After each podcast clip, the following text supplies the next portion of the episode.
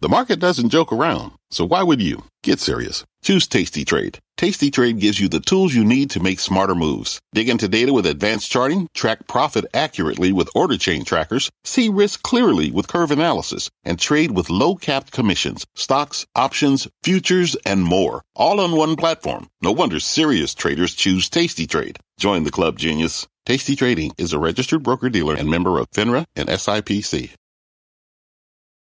I'm Brian Sullivan, and you're listening to CNBC's Worldwide Exchange. Our show airs live weekdays at 5 a.m. Eastern. Listen in. It is 5 a.m. on Wall Street, and here is your top five at five. Wasn't just a one day wonder. Futures lower again after Wednesday's big jump. Diplomats from Russia and Ukraine in Turkey this morning trying to find a way out of the war. This, the U.S. warns of Vladimir Putin potentially using chemical weapons in the conflict. The stock talk of the day Amazon announcing a massive 20 for 1 stock split and a multi billion dollar buyback. The ongoing chip shortage facing yet another headache, this one connected to Putin's war. And bad news for all you baseball fans Major League Baseball and players once again strike out on a deal to end the lockout. It is Thursday, March 10th, and this is Worldwide Exchange right here on CNBC.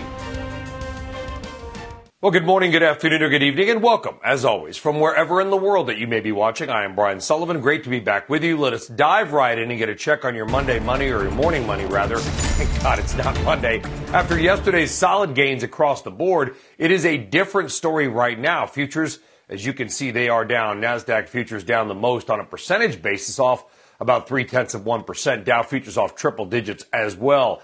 This coming off a roaring market yesterday. There is some some increasing hope that the meeting today between Russian and Ukrainian foreign ministers in Turkey may give Vladimir Putin the out he needs to end this unwinnable war. The NASDAQ rising 3.5% yesterday, and there was solid market breadth entirely across the board. 89 of the NASDAQ 100 stocks rose. Three of those names match Datadog and Moderna, up more than 10% just in one day. Still, even with that move, the index down 15% on the year, but a big move higher on Wednesday. Now, stocks rose as oil and gas fell hard. Oil dropping 11%. The UAE potentially breaking a bit from OPEC, pushing the group to raise output.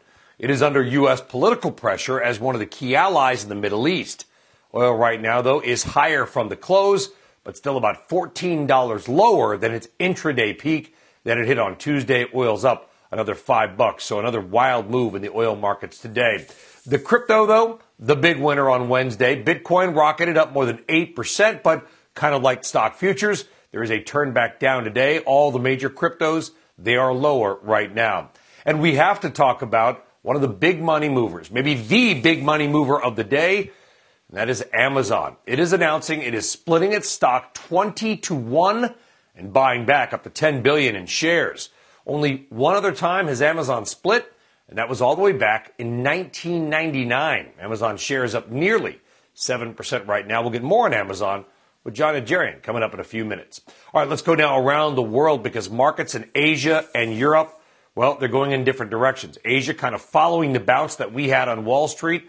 Japan's Nikkei leading to gains up nearly 4%, but that was really yesterday. Take a look at the early trade that is live right now in Europe, and it is down across the board. In fact, the French market is off nearly 2%. So the markets that are trading, Europe and our futures, they are back down. The Asian markets maybe a day behind reacting to our market as well. Either way, a lot of red on the live trade on your screen right now. Well, to the very latest on the war in Ukraine. Ukraine's foreign minister wrapping his meeting with his Russian counterpart just a short time ago. They are in Turkey holding talks, the first between the nation's top diplomats since Putin launched his war two weeks ago. That is a live shot of Ukraine's foreign minister. He says there was no progress made on a ceasefire, but that he is ready to continue talks to stop the war. Well, ahead of that sit down, Ukraine's president accusing Moscow of carrying out genocide. This after officials said that Russian forces bombed a children's hospital. That attack, which has left patients buried and trapped under rubble, came despite a ceasefire deal for people to flee the city of Mariupol. In the meantime, Ukrainian officials announcing this morning more evacuation routes for Mariupol, as well as the city of Sumy and parts of Kiev. Also happening now. The U.S. is warning that Russia could be preparing to use either chemical or biological weapons in its invasion. Biden administration citing claims by the Russian Defense Ministry accusing Ukraine of possibly planning a so-called false flag chemical weapon attack to justify carrying out its own attack using the weapons. Now, speaking of the Biden administration, Vice President Harris is on the ground in Poland this morning. Harris meeting with the country's prime minister and president. Sit down coming on the heels of disagreements between the two sides over how to arm Ukraine with warplanes to fight Russia's invasion. Harris will also meet with Canadian Prime Minister Justin Trudeau later in the day. Meantime, back here in the United States, the House last night approving more than $13.5 billion in aid to Ukraine. Lawmakers also signing off on a bill to ban imports of Russian oil and energy. And on the corporate front, Rio Tinto, becoming the latest company to cut commercial ties with Russia, the world's second biggest miner, was buying fuel and other products from the country and controlled a large aluminum refinery in Australia with the company Rusal of Russia. All right, let's get back now to the markets. Investors gearing up for the latest read on one of, if not the key factor driving the markets right now, and that is actually inflation. February's consumer price index is out later on today, and it is expected to show a nearly 8% jump from a year ago. If so, that would be one of the highest inflation readings ever. And of course, a big reason for it higher oil, gas, and energy costs. And your next guest says that it is indeed oil that may be the most important part of the stock market right now. Let's bring in Mark Avallone. He is president of Potomac Wealth Advisors. Mark, good to have you on again this morning. Why is oil so important to equities right now? Good morning, Brian. And it's important because it's it's a bit of a wild card, and it's and it's hard to play out where this goes.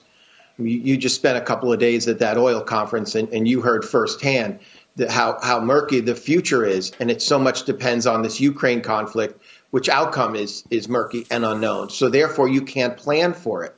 Uh, just when we think the Fed might try to get inflation under control, prices are at their pump going up 10, 20, 30 cents a gallon per day. So that trickles through other areas of the economy. It impacts the industrial area, it impacts manufacturing, it impacts consumers' pockets, their ability to spend, it impacts confidence and it's going to impact the inflation number. So across the board, oil has to get under control in order for us to have a sustained rally and not just one day wonders like we had yesterday. Is it more that, to your point, the consumer gets crushed, they, they just don't have any excess money to add to corporate earnings? Or is it that the Fed believes it's got to become more aggressive? Or is it some sort of combination of the both? And I ask about the Fed, Mark, not because they're not important, they are, but there is nothing the Federal Reserve can likely do to bring down the price of oil other than nudging this economy into a recession. Well, that's a lot there, and and none of that is really a good outcome. Uh, whether and, and stagflation is really the word you didn't use, and that's the big worry, right? The big worry is we have inflation. It's it's oil driven. It's supply it's supply chain driven, and the Fed is powerless to, in both of those areas. Look, if we have a glimmer of good news on inflation, it was in that chart that you showed earlier. Last February and March, we were still in a low inflation world. The inflation spiked up April and May. Inflation is a year over year phenomenon. Come May, the the comparables for the prior year for inflation are going to be very hard to have in this very elevated range. So we're going to see moderating inflation, even if there's a spike in oil.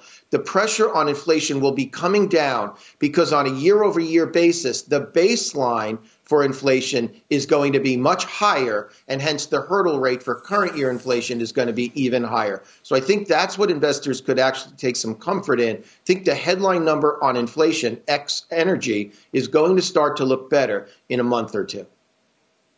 Okay. Well, let's hope. And listen, right now the markets are having a tough start to the year. If you're not invested in oil and gas, you're probably down on the year. But if you go back a couple of years, and you've ridden the market, you're up. You've still made a lot of money in the last few years. So you're kind of sitting on these gains, watching the market nervously, wondering what to do. Is it time to sell some stocks you made money in and maybe pick up some things that, that are down now 20 or 30%? in the last couple of months and maybe go for more hard assets or things like uh, real estate or, or banks? What do we do, Mark? Well, you mentioned real estate, and unfortunately, real estate's starting to correlate to the stock market pretty well, depending on certain areas, of course. But generally, it's getting harder to find less diversified assets when you see these melt ups or the melt meltdowns. I think investors would be should look to the scenario I'm laying out in the second half of this year, where inflation moderates and growth and growth slows. And in a slowing growth world, investors want growth stocks. That's what happened in the period from 2009 to 2017, where we had slow economic growth and growth outperformed value, tech stocks soared. And these massive cash flowing machines, the mega cap tech names, you talked about Amazon earlier, companies with strong franchise value, reliable cash flow yeah. sources, and high top line growth are going to become in vogue when the Fed, higher oil prices, and, and, and this whole economy starts to slow down out of this hyper growth mode. And that's where we would be looking. We would actually be going right into technology and growth right now. Well, it is a new world. It is a scary new world. It's also a new investing world, Mark, because we have not seen this kind of inflationary environment going on 40 plus years. It's going to be really interesting to see how it shakes out. Mark Avallone, Potomac Wealth. Mark, thank you very much. Appreciate it. Have a great day. Good All right, we come back here on Worldwide Exchange. Disney CEO taking on the critics as he speaks out over a controversial piece of legislation making its way through one state. If you've been out to eat lately, you know that prices are soaring if you have. Coming up, uh, the legendary Peter Luger Steakhouse is navigating the growing challenge of surging food and fuel costs. And speaking of fuel, your morning RBI is back, and it will dive into the dramatic swings that we have seen in energy and maybe show you just how bonkers these markets really are.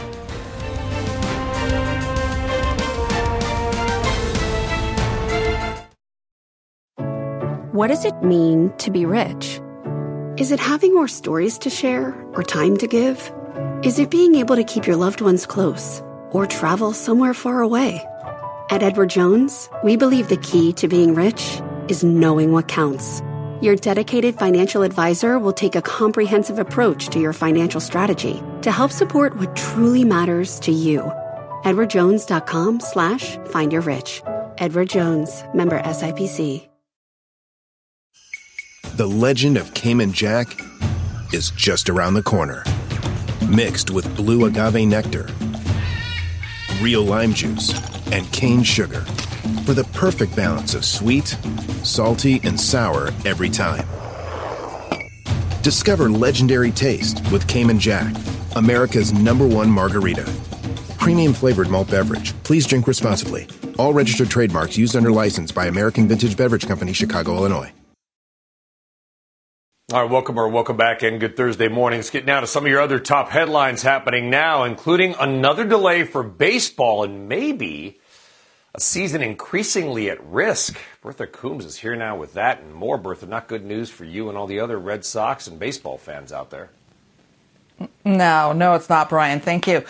Let's start off, though, with Washington, the House approving a massive spending bill overnight that will see $1.5 trillion going to fund government programs. Legislation would avert a shutdown that would have been triggered this weekend after hours, hours of debate House Speaker Nancy Pelosi had a $15 billion COVID aid initiative deleted from that bill at the last minute in order to expedite the approval of aid to Ukraine that was also included in the legislation.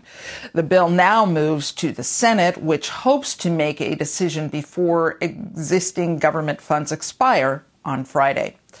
Disney is now publicly opposing Florida's controversial Don't Say Gay bill. CEO Bob Chapek telling a shareholder meeting that he and other Disney leaders were opposed to the bill from the outset, but thought they could be more effective working behind the scenes.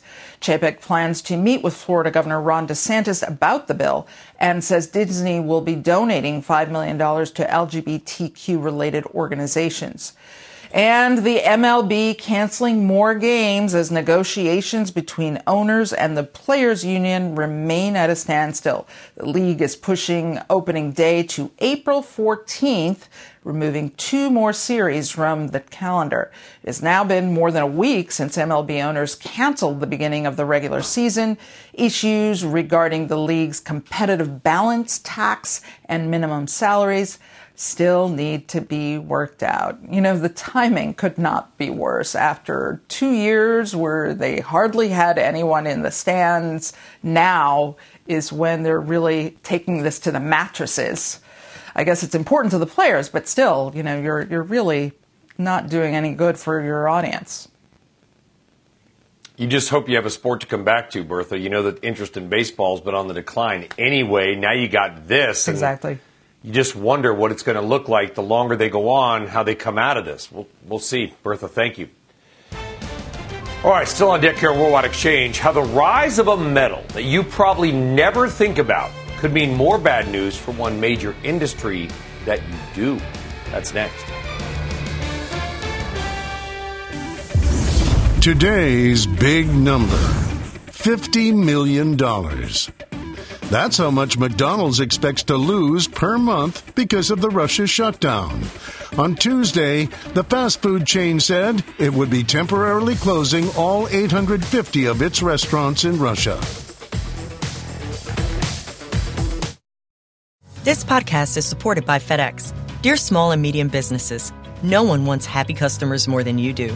That's why FedEx offers you picture proof of delivery packageless and paperless returns, as well as weekend home delivery to 98% of the U.S. on Saturday and 50% on Sunday. See the FedEx service guide for delivery information. FedEx Ground service is also faster to more locations than UPS Ground. See what FedEx can do for your business. Absolutely, positively FedEx.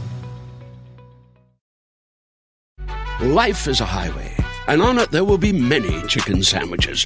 But there's only one McCrispy. So go ahead and hit the turn signal if you know about this juicy gem of a detour. All right, welcome or welcome back. The metals industry and financial regulators are up to their necks in a mess in London's nickel market. An ill fated trade sparking huge gains, billions in losses, and the ultimate suspension of trading the crisis ramifications from everything from miners to steel making to even electric car makers. Christina Partsinevelos joining us now with more on this latest headache for the commodity markets and the industry that nickel impacts. Christina. Well, nickel trading is still halted across the London Metal Exchange and is not expected to come back online until at least Friday. The LME even retroactively suspended trading. In other words, that means canceled trades that already happened on Monday. Nickel is mined in over 20 countries, with Russia accounting about 5% of global supply. But the world's largest producer of battery grade nickel, that would be Norilsk Nickel, is actually based in Russia and controls about 15% of global supply. And so nickel prices go up for political reasons. We've seen that. But they shouldn't go from $25,000 a ton a few weeks ago to over $100,000 a ton earlier this week. That's the largest swing we've ever seen on the LME. And when prices go up, it's expected to be good for nickel producers. But that's not the case with nickel mining stocks like Rio Tinto, BHP, Vale, all down this past week. Miners and processors often take short positions. So this is how we explain what's happened. They take the short position as a hedge for their physical stock of the metal. And in theory, if a price goes up, a short should cancel it out. But when prices skyrocket really quickly, anyone holding a short needs to find even more cash to cover their positions. And that's exactly what happened. So once this squeeze runs its course, some could benefit, according to JP Morgan analysts who suggest Glencore and Anglo American would be the most significant beneficiaries. But much like other metals, the nickel market is considered to be in short supply, driven by demand, like you mentioned, Brian, from everything from electric vehicles specifically batteries to construction and electronics. And within electronics, we're talking semiconductors. And that means it might take longer for supply chains in the semiconductor space to normalize. So there's this massive position that got just blown out, and now you've got the first closure since I think Rutherford B. Hayes was the United States president 145 years ago. All right, let's also talk about China because China, they make a lot of everything, but they make a lot of steel, and nickel is also used in primarily for steel making. So, who in China could be the most impacted here? Well, there's one company that a lot of people keep talking about because uh, they potentially are on uh, on the line for billions of dollars, and that's a Chinese holding company. That would be Tsingshan Holding Group. And what we're hearing now is that they potentially will be getting lines of credit from two banks. So maybe they'll be, you know, raising their head out of the water with this one, and they may be changing their hedging strategy. But that's just one large example of a company that is struggling because the nickel prices uh, shot up so dramatically. There are many others, but this one's the big one, the big one out there. And like you said, you're seeing it across a lot of metals right now. So the big question is, will we face these repercussions later on, two, three months down the line, and will it hurt our supply chains, especially here in the United States with autos? Well, 100%. I mean, I'll answer that even though I'm probably not supposed to. The reality is aluminum prices are at record highs because the price of electricity is so high, and aluminum takes just a lot of electricity. That's most car bodies nickel going into things like EV batteries, to your point, Christina. So, you know, Rivian, for example, maybe it's not because of nickel, announcing as much as 20% price hikes on their upcoming electric cars or trucks and, and SUVs. I mean, these are the things we never think about. I don't know if anybody's ever talked about nickel other than my son maybe asking for one if he goes out and gets the mail. I mean, it's this is a market we don't talk about, but it's really important for so many things. Just quickly, though, you know, you did see the statistics now that a nickel is worth more than a dime because it's made by a, um, a primarily 75% copper and 25% nickel, and because those prices have skyrocketed. But the mint says it's illegal to melt down nickels.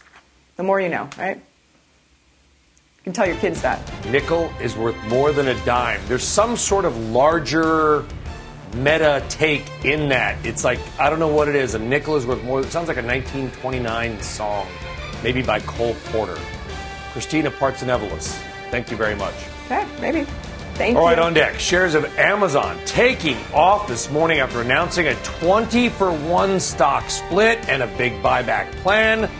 Jon Najarian is here to lay out what that could mean for not only Amazon, but maybe the markets overall. Stock futures, they're down 7 tenths of 1%. No follow through right now.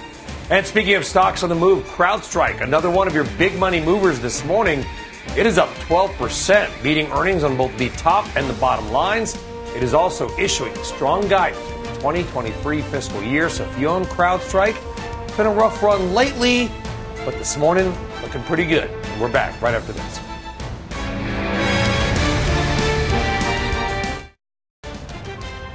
The markets, big bounce back, fizzling out. This, the world hopes for an out for Putin's war in Ukraine futures. They are lower. Top diplomats from Russia and Ukraine in Turkey this morning in the hopes of finding an end to the fighting. As Moscow's campaign of aggression continues, we are live in Ukraine with the very latest. And the stock story of the day Amazon ordering up its first stock split in more than 20 years, a massive buyback plan. It's Thursday, March 10th, and this is Worldwide Exchange right here on CNBC. Uh, welcome or welcome back, everybody, and good Thursday morning. I am Brian Sullivan. Good to have you with us. And let's get right now to your morning money. After yesterday's big gains, pretty much for every stock across the board, futures right now not showing a follow through. They are down about seven tenths of one percent. The Nasdaq it is off triple digits as well. So at least right now, there does not seem to be an indication of any follow through buying for the major markets. Now, of course, the markets roared yesterday. The Nasdaq rising three and a half percent. 89 of the NASDAQ 100 rose. Three stocks, Match, Datadog, and Moderna, all up more than 10% in just one day. Now, stocks rose as oil and gas fell. Oil dropping 11%, one of its worst days ever. The UAE coming out and hinting it could break from OPEC's deal, pushing the group to raise its output. UAE, no doubt, under a lot of political pressure from the United States as a key ally in the Middle East. Oil, though, it is back higher, up 5%, but it is still about 14 bucks from its intraday high on Tuesday. By the way, your RBI in a few minutes will show you just how bonkers some of these energy markets really are. And now we have to talk about maybe the biggest single stock story of the day, if not the week, and that is Amazon splitting its stock 20 to 1, buying back up to 10 billion in shares.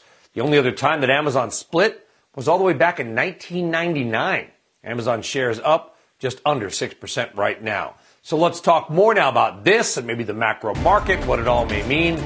Jon Najarian, co-founder of Market Rebellion and a CNBC contributor joining us now. And Jon, you just sent us sort of some of your call options activity. You pointed at this big move in, in one of the months. What are you seeing with Amazon options?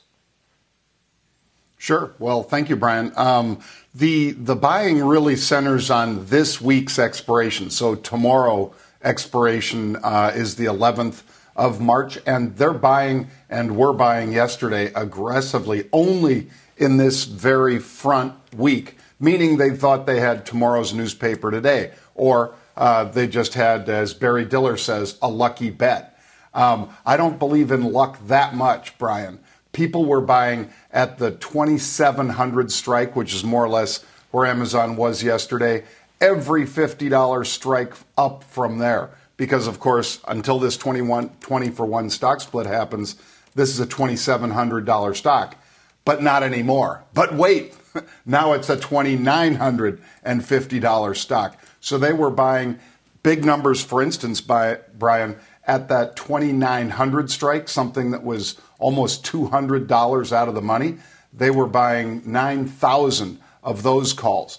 And at various other strikes closer yeah. to the money, they were buying 6,000, 7,000, 8,000 calls. An awful lot versus normal activity. Yeah, I'm looking through your list here, Jon. I'm going to look over and read, so apologize for showing the viewers the side of my head.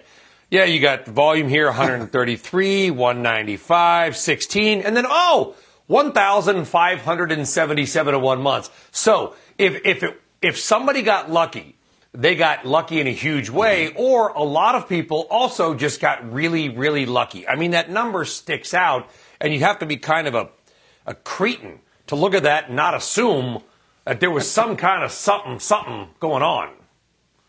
No offense to yeah, Crete. Again, it closed it closed at 27.85 yesterday. And so for somebody to be just randomly with 2 days left to trade buying those 2900 calls for about $4. They were trading for as low as I think $3, traded up to close just over 4. Well, with the stock at 29.63, they're worth $63. So, like I say, that's not just a 10x winner. Um, that's more like coming up on 15 times your money in just hours. So, those are the kind of trades we like to follow, Brian. Wow. And those are the kinds that usually cause the regulator to do a little head scratching and say, maybe we'll dig into who bought those calls. Does it look, I mean, 15x in a matter of hours? Uh, if it was, by the way, just mm-hmm. pure luck, and let's just assume it was, right? Uh, congratulations to whoever or whatever it may be. Does it look to you, Jon, like it yep. would be one buyer? I mean, it's a big, big trade. So if it's a buyer, it's got to be a whale. Yeah, it would have to be a whale because, you know, when we're talking, like I said, at the 2,900 strike, I think it was 9,000 of those. So that's nearly a million shares of stock. Every option's for 100 shares. So when we're talking about 10,000 options, that's a million shares of a $2,700 stock, which now $20, $2,965 stock. That's somebody really big. Now, they don't have to turn it into stock, of course. They can flip out of those calls today, and I imagine they will. Um, but yeah, this was very shrewd timing, and uh, my hat's off to them. I think a lot of us were, I guess they could point to the Google, you know, split to say, well, that's why we put on this big bet waiting for Amazon. But again, with only two days for that bet yeah. to pay off. Uh, it, listen, again, innocent until proven otherwise. Uh, if it was that's just true. random, it was a hell of a trade. Congratulations to whoever or whatever group it may be. But to your point, it was so it stuck out so big. We'll see if the regulators take notice as well. Jon, we're glad you took notice. And by the way, my friend, I will see you tomorrow night in Florida for the Market Rebellion event. I can't wait. Yep. Yeah, at TPC Sawgrass. Can't wait to see you here, Brian. Everybody wants to see you. All right. All right, all week long because I haven't been on enough planes lately, but I can't wait. Jon Najarian, thank you very much, buddy. All right, now to Ukraine and a more serious topic, and their foreign minister wrapping his meeting with his Russian counterpart a short time ago and telling reporters there was no progress made on a ceasefire. That, by the way, likely one big reason we are seeing stock futures sell off and oil rising right now. The Ukrainian foreign minister, though, saying he is ready to continue talks to stop the war. These were the first talks between the nation's top diplomats since Putin launched his war two weeks ago. Ahead of the sit down, Ukraine's president accusing Moscow of carrying out genocide after officials said that Russian forces bombed a children's hospital. That attack coming despite a ceasefire deal for people to flee the city of Mariupol. NBC News' Molly Hunter is in Lviv in the western part of Ukraine and joins us now with more just absolutely gutting and tragic pictures, Molly, of that children's hospital in Mariupol. Brian, good morning. That's right. We have seen the pictures. There are Associated Press photographers on the ground in Mariupol. We know uh, that there were injured people. We know, according to city officials, that there were three people uh, who died and many more injured. I just want to run you through the top lines. As you mentioned, the foreign ministers are meeting right now. This is the highest level uh, meeting. We have seen some rounds of cease talks ceasefire talks, excuse me, but not at this level. Uh, so Ukrainian Foreign Minister Kuleba is saying that Russia signaled it is not ready to implement a ceasefire. It wants Ukraine to surrender. Kuleba was very strong. He was speaking in English. He says this is not going to happen. He says Russia's narrative is that they will continue aggression until Ukraine surrenders. Now, Foreign Minister Lavrov, Russian Foreign Minister Lavrov, is speaking right now. He was claiming there were military targets at that maternity ward that we have seen those horrific pictures, Brian. He also goes on to say he's not interested in justifying Russian actions. But as we discussed, we have seen the pictures. We have spoken with city officials. It is independently confirmed that a maternity ward in a children's hospital was bombed yesterday uh, by Russian forces in the city of Mariupol. Brian? Uh, just absolutely tragic there. And so people have been fleeing. We know nearly 2 million Ukrainians so far, Molly, have already left. So, what is the very latest, not only on the humanitarian situation, obviously to help people that are currently there, but also the effort to get more Ukrainians evacuated out of some of these cities? That's right. And Mariupol, the city where the Children's Hospital was hit, is really a priority. There are seven evacuation routes that have been laid out that apparently have been agreed between the Russians and the Ukrainians, with the ICRC uh, facilitating, brokering those stops. Mariupol, uh, as well as Kharkiv, has been under constant bombardment for the last week every single day for the last six days, families in Mariupol, Brian, have woken up thinking that maybe today is the day that their humanitarian corridor actually works, that the ceasefire holds temporarily and they can get out. We have seen no evidence, though, of civilians getting out of Mariupol this morning. Now, civilians from the east are trying to get to the west of the country where I am. I am in Lviv. This is the destination for anyone fleeing the violence in the east. It's also the departure point, Brian, for anyone getting out of the country to Poland. As you mentioned, two million people have actually gotten out of the country. There are a lot of people, uh, tens of thousands of people, Brian, who actually want to stay, who believe in their country, who want to try to wait it out. Brian? Yeah, well, and, and, from what I understand, Molly, and correct me if I'm wrong, some of the men, or all the men, are required to effectively stay. Is there an operating airport where you are? Is it, or is the is getting out really solely reliant on just hoping you can drive or, or walk across the border? That's exactly right. So any fighting age men, uh, really over kind of teenage and above, are staying, which means that everyone I am meeting here in Lviv, mothers and very young children, multiple children, and the only way out uh, really is to get to the train station here in Lviv, and then to take a short train to the border, and then you have to walk. You have to wait in line. It is 25 degrees Fahrenheit out here. It is freezing. They have to wait in line, walk across with their children with their bags, yeah. or try to get a car to get across to neighboring countries. But the only way is on foot just uh, such a tragedy on so many levels. So, Molly Hunter, first and foremost, be safe, be careful, but we are glad you are there. Molly, thank you. All right, coming up, if you think that the commodity and the oil markets aren't completely bonkers right now, we're going to show you something that may change your mind. It is your morning RBI, and it is ahead. Plus, how New York landmark Peter Luger's Steakhouse is navigating both the rising price, of gas, and wages, meat, and what it all means for the legendary steakhouse. That's next. Stick around.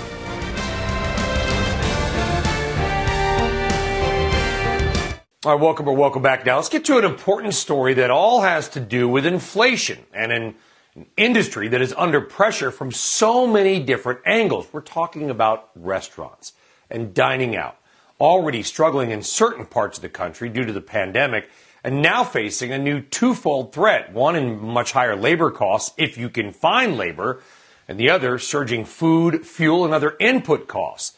The reality forcing many to make tough calls and either absorbing the price spikes or to try to pass them on to consumers. Joining us now is one person on the front lines of the inflation fight, and that is David Berson. He's the vice president, general manager, and part owner at Peter Luger, one of the oldest steakhouses in the nation, one of the most famous uh, restaurants, and really landmarks. Forget about a restaurant, just a landmark in New York City. Really a must do, David. We're glad to have you you back on. I, I actually uh, saw uh, a couple days ago a friend of mine owns a bunch of restaurants, Tillman Fertitta, who everybody on this on this network knows, and we talked about this very issue. He said he can almost not keep up with the increases in meat and other costs coming from his suppliers. Take us into a normal month for you. I mean, are you getting price increases on a on a monthly or even a weekly basis, David? Sure. Thanks for having me on, Brian. Um, I think it really depends. The ooh, I'm sorry. The price of meat has changed exponentially over the last two years, and we've seen, especially the price of prime beef, increase close to 100% at its highest point. Um, in addition, one of the hardest things that was affecting us was being able to hire during this pandemic, in which not only was there lack of access to talent, but also the base rate has gone up exponentially as well. Yeah, listen, you guys are obviously iconic. And so if you look at a Peter Luger or maybe Danny Meyer, we did something with him last week, or if you're a Tillman, and you're sort of at the top of the pecking order, it might be a little bit easier for you. But even for you guys, we know because we talked to you uh, last year, it was hard. Have things gotten better on the labor and employment front? I think the labor side has definitely improved a bit.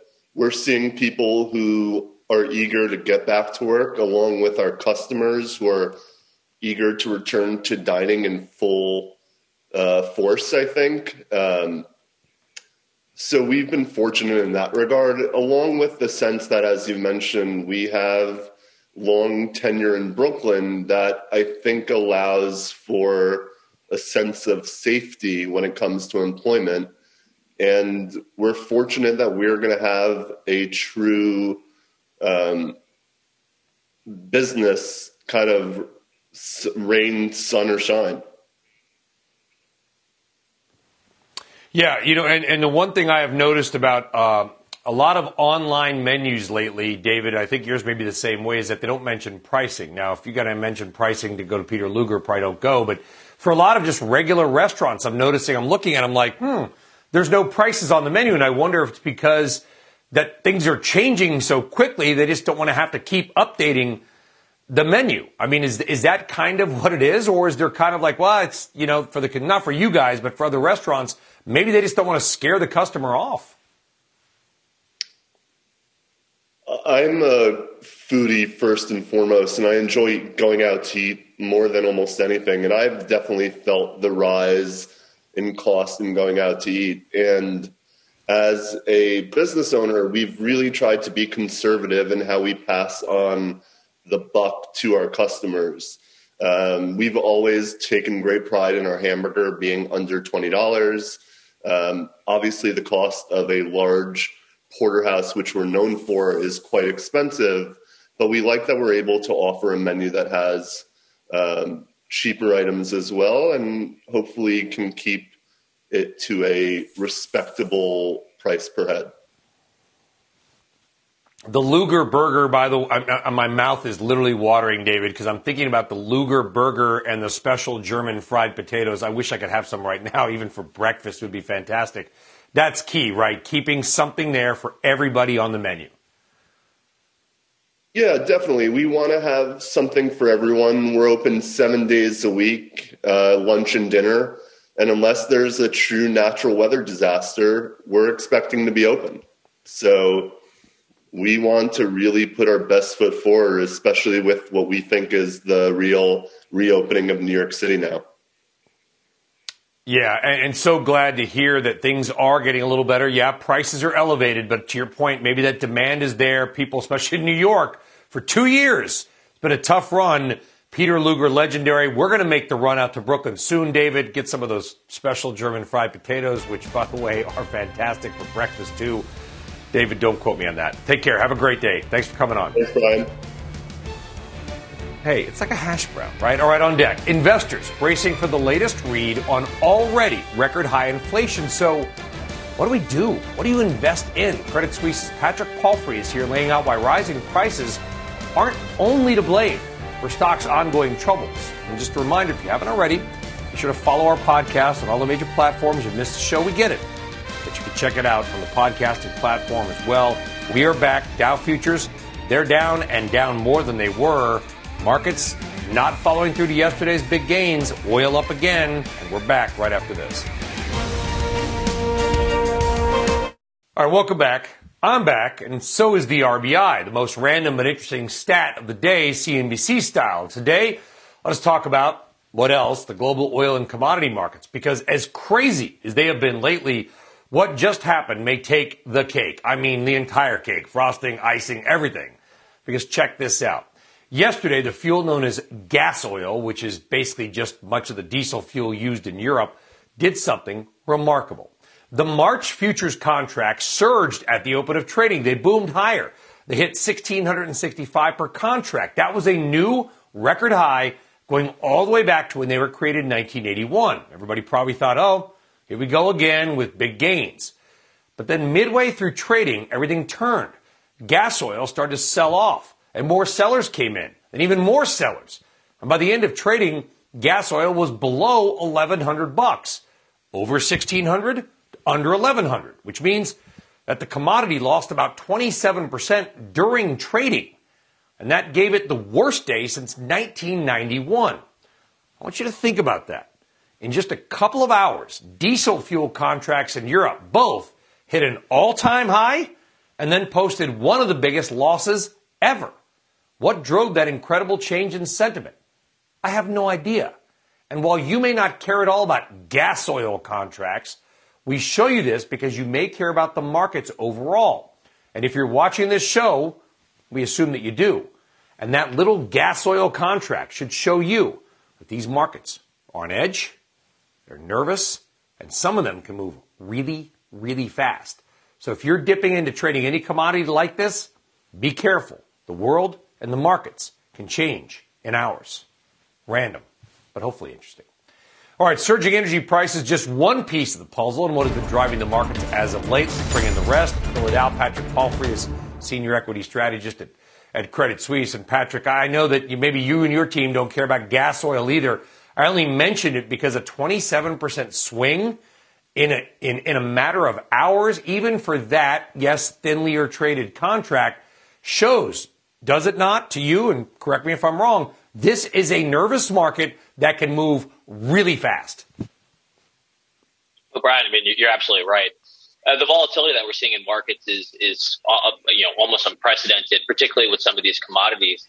And I think the the question for investors is how do you allocate, how do you pick stocks in this environment? And ultimately, it comes down to where do you have conviction, and can you uh, ultimately look through the noise that's happening on the day-to-day basis. There's there's plenty of great stocks out there's plenty of great opportunities.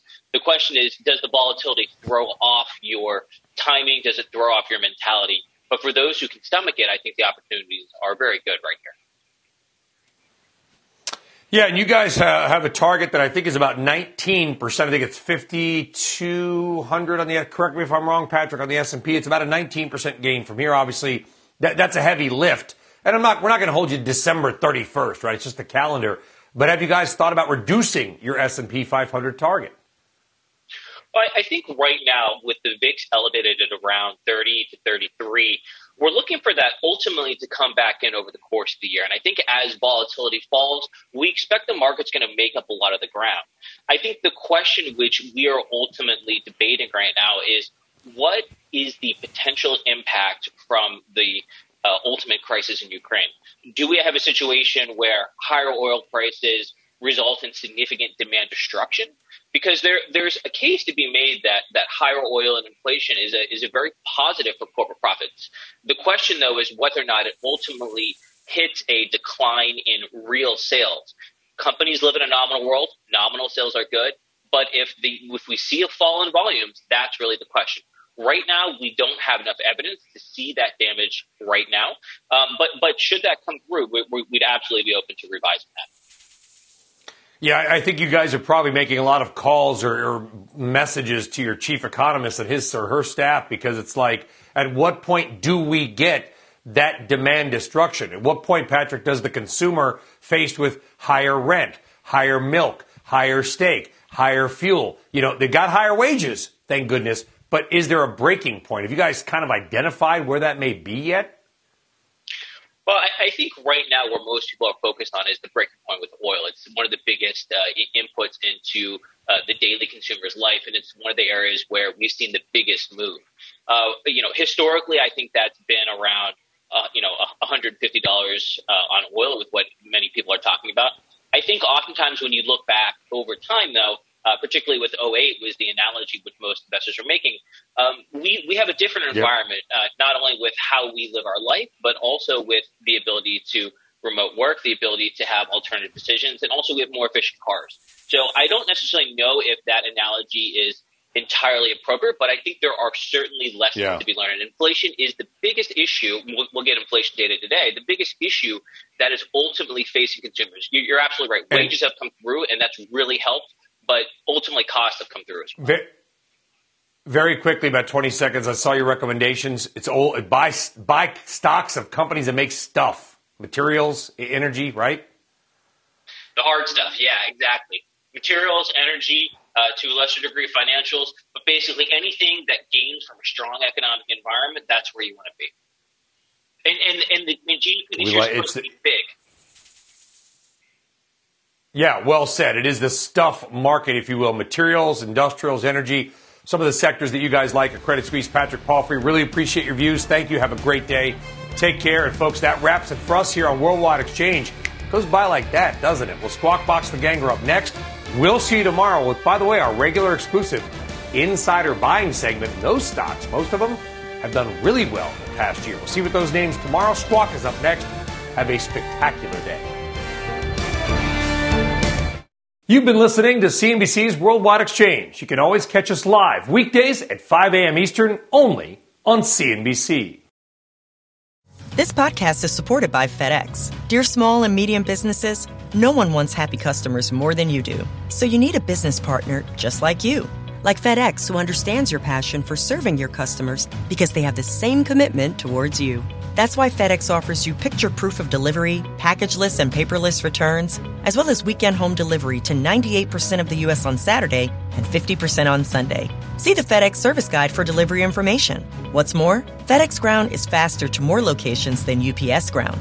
Trust FedEx for timely deliveries. See what FedEx can do for your business. Absolutely, positively FedEx.